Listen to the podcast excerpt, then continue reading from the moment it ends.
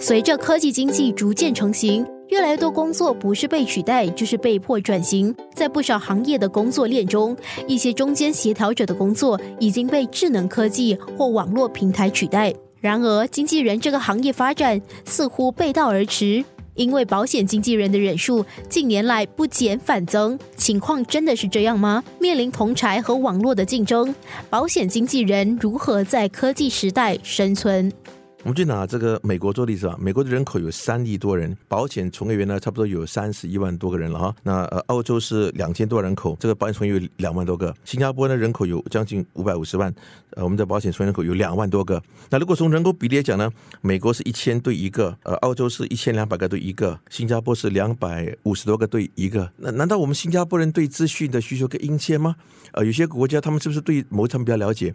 这就给了我们一个非常重要的一个话题，就是顾客。要要求的细致化的问题，那随着经济的发展呢，顾客的要求会越细致化。有些低增值的工作、低价值工作会被淘汰，但是越细致的东西呢，反而需求就越殷切了。新加坡人力部核准工作优化人资顾问钟志源就点出，细致化的服务是接下来行业发展的一大需求。以旅游保险为例，如今能在多个渠道购得的情况下，保险经济要如何以细致化的服务取胜？有些顾客，尤其是比较年轻的，他们会上网去自己买。不过没有事情是最好啦。可是遇到某种状况的时候，当他们在外国需要求救的时候，他们就会发现，其实在网上买有时是很不方便，找不到人呐。虽然有时可以打电话，不知道要做些什么。因为没有人给予忠告说哦，在有什么情况的时候，记得打这个电话，知道你的保单号码是什么。所以有时候他们找不到人，就找回我们了。所以找回我们，我们也尽量的找有关人士，给予他们应该做些什么，在医院应该跟 doctor 拿些什么什么这些都是一个程序来的。所以有时候我们半夜也会收到电话的哦。陈天福在一九八八年从国民服役退伍后，就成为保险经纪，目前担任友邦保险财务服务副总监。当时的他也不知道这个行业会成为他的终生事业。他又是如何看待消费者直接在网上购买保险产品对保险经济的冲击？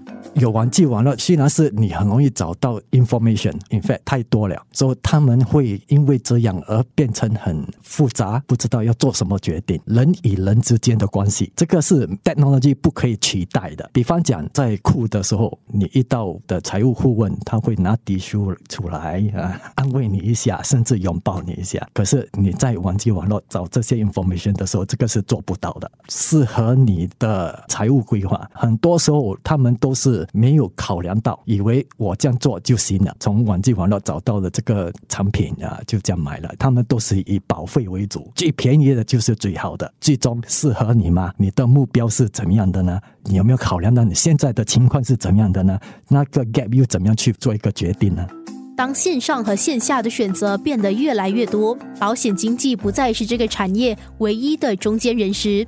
给予消费者各个产品比对的平台随之出现。个人理财网站 MoneySmart 内容编辑徐慧莹就留意到，不只是年轻消费者会到他们的平台索取比对资讯和优惠。I would say forty plus。我会说四十多岁、五十多岁，他们还是会相信在市场上比较长久的品牌，因为品牌的持久度感觉上比较值得信赖。我们针对的是网络上的市场，当越来越多年长人士使用网络，我们发现他们会来到我们的博客页面，而乐龄优惠、乐龄旅游保险的流量也很高，能看到这组消费群正在增长，而且我们当然希望可以为他们提供对比服务和中立的建议。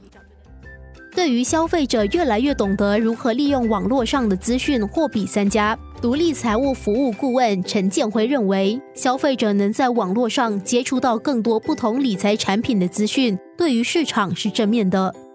这样的话，就是代表说越来越多人就有那个兴趣。以前我们父母的时代，八零年代，甚至到了九零年代，都没有人去真正自己去要了解，需要费比较多功夫。然后也需要用比较多心思，那有些顾客就跟我讲，这个我可以在网上买吗？我讲可以啊。头头当然年轻的时候我就跟他不要啦，跟我买比较好。然后后面我就会说，没事你去买，为什么？虽然他的收费会比较低，这个是不可以否认的。很多顾客几个月过后还是回来打个电话给我，回来问，哎，建辉啊，我们可以约个时间吗？到底他们还需要一个人来跟他们讨论。我们在擅长投资也好，刚刚学也好，每个人都有自己的工作，回去呀看到这些东西，很少数会有那个兴趣，是说工作完了回到家花那一两个小时来做自己的财务的规划。当然，跟那个经济接洽的，问他们的提议，你得信任他。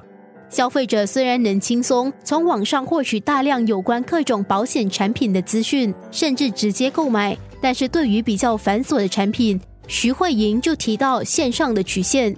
For life insurance, what we 目前对于线上无经纪人给予建议购买人寿保险，新加坡还是有比较严谨的规则。大部分的人寿保险，消费者还是需要通过经纪购买。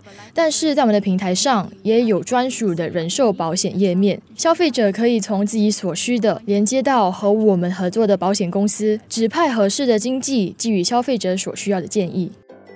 目前的条例限制网络平台销售的潜力，不过只要政策一旦调整，允许更多保险产品能在网络上销售，保险经济将面临更巨大的挑战。到时，细致化和个人化的服务将会更为可贵，因为经纪人能给予消费者在线上平台无法得到的服务和满足感。